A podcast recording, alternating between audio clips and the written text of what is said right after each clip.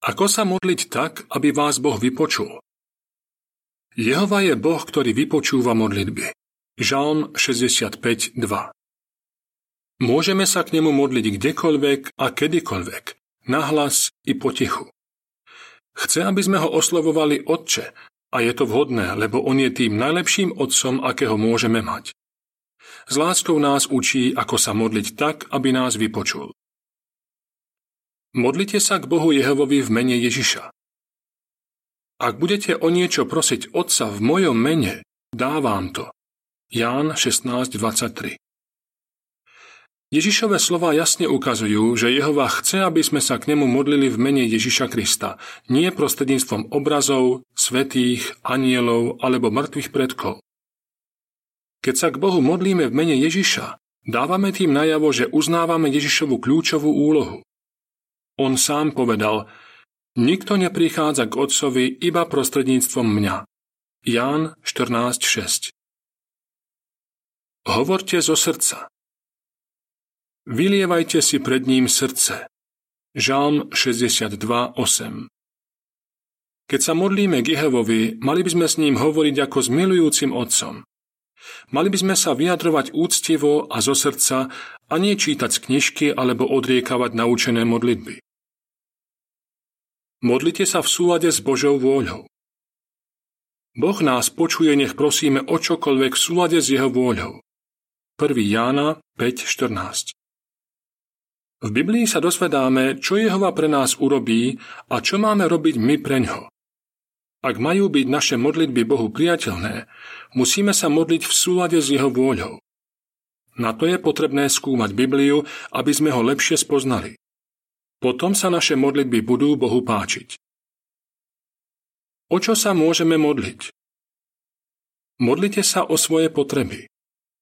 Môžeme sa modliť o to, čo potrebujeme na každý deň. O jedlo, oblečenie a strechu nad hlavou. Môžeme sa modliť aj o múdrosť, aby sme dokázali robiť správne rozhodnutia a o silu na zdolanie našich problémov. Môžeme sa modliť o vieru, odpustenie a Božiu pomoc. Modlite sa za druhých. Starostliví rodičia sa tešia z toho, keď sa ich deti majú rady. A Jehova si želá, aby sa jeho deti na zemi o seba zaujímali. Je vhodné modliť sa za nášho manželského partnera, za deti, za rodinu i za priateľov. Učeník Jakub napísal: Modlite sa jeden za druhého. Jakub päť šestnásť. Ďakujte. Biblia o našom stvoriteľovi hovorí: Robil dobro, dával vám dážď z neba a úrodné obdobia, sítil vás pokrmom a naplňal vaše srdcia radosťou. Skutky štrnásť sedemnásť. Ak budeme premýšľať o tom, čo Boh pre nás urobil, podnieti nás to ďakovať mu v modlitbe. A samozrejme, mali by sme dávať Bohu najavo vďačnosť tým, ako žijeme. Buďte trpezliví a vytrvalo sa modlite. Občas sa môžeme cítiť sklamaní, lebo na naše úprimné modlitby nedostávame ihneď odpoveď. Znamená to, že Boh sa o nás nezaujíma? Určite nie. Prečítajte si príbehy zo života, ktoré ukazujú, že sa netreba vzdávať a že sa treba vytrvalo modliť.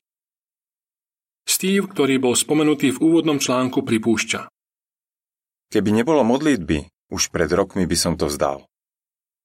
Čo zmenilo jeho pohľad na život? Začal študovať Bibliu a zistil, že je potrebné vytrvalo sa modliť. Modlím sa k Bohu a ďakujem mu za všetku lásku a podporu, ktorej sa mi dostalo od mojich drahých priateľov. Hovorí Steve. Dnes som šťastnejší než kedykoľvek predtým. A čo Jenny, ktorá mala pocit, že si nezaslúži, aby ju Boh vypočul? Hovorí. Keď mi bolo najhoršie, prosila som Boha, aby mi pomohol porozumieť tomu, prečo sa cítim taká bezcenná. Čo sa zmenilo? Modlitba k Bohu mi pomohla pozrieť sa na veci z nadhľadu. Uvedomila som si, že aj keď ma svedomie odsudzuje, Boh nie. Pomohlo mi to nevzdať sa a ďalej sa snažiť. K čomu to viedlo? Modlitba mi pomohla vidieť v Jehovovi skutočného, milujúceho a starostlivého Boha, otca a priateľa, ktorý bude vždy stať pri mne a pomôže mi, pokiaľ sa budem snažiť robiť to, čo si želá. Všimnime si ešte príbeh Izabel. Keď otehotnela, lekári jej povedali, že dieťa sa narodí ťažko postihnuté. Bola z toho zdrvená. Niektorí jej radili, aby išla na umelé prerušenie tehotenstva. Mala som pocit, že to neunesiem. Čo urobila? Stále som sa modlila k Bohu o pomoc. Hovorí. Neskôr sa jej narodil syn Gerard a bol postihnutý. Myslí si Izabel, že Boh jej modlitby nevypočul? Práve naopak.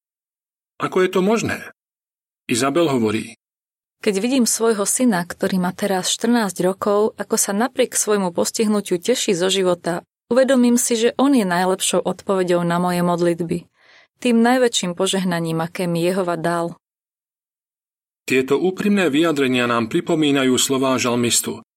Jehova, ty vypočuješ prosbu miernych, vleješ im do srdca odvahu a budeš ich pozorne počúvať.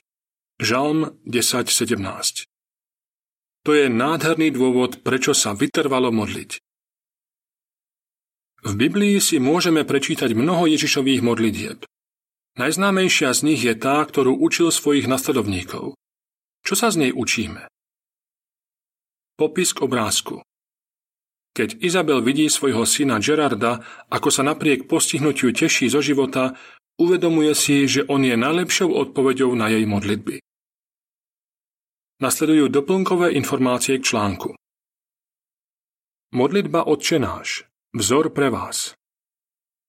V kázni na vrchu Ježiš pred učeníkmi vyslovil vzorovú modlitbu, ktorú mnohí poznajú ako Otčenáš. V priebehu stáročí sa táto modlitba stala takou známou, že mnohí ju vedia naspamäť a opakujú ju od slova do slova. Chcel Ježiš, aby sme to takto robili? Zrejme nie, keďže predtým v kázni učeníkom povedal, aby sa nemodlili znovu a znovu to isté.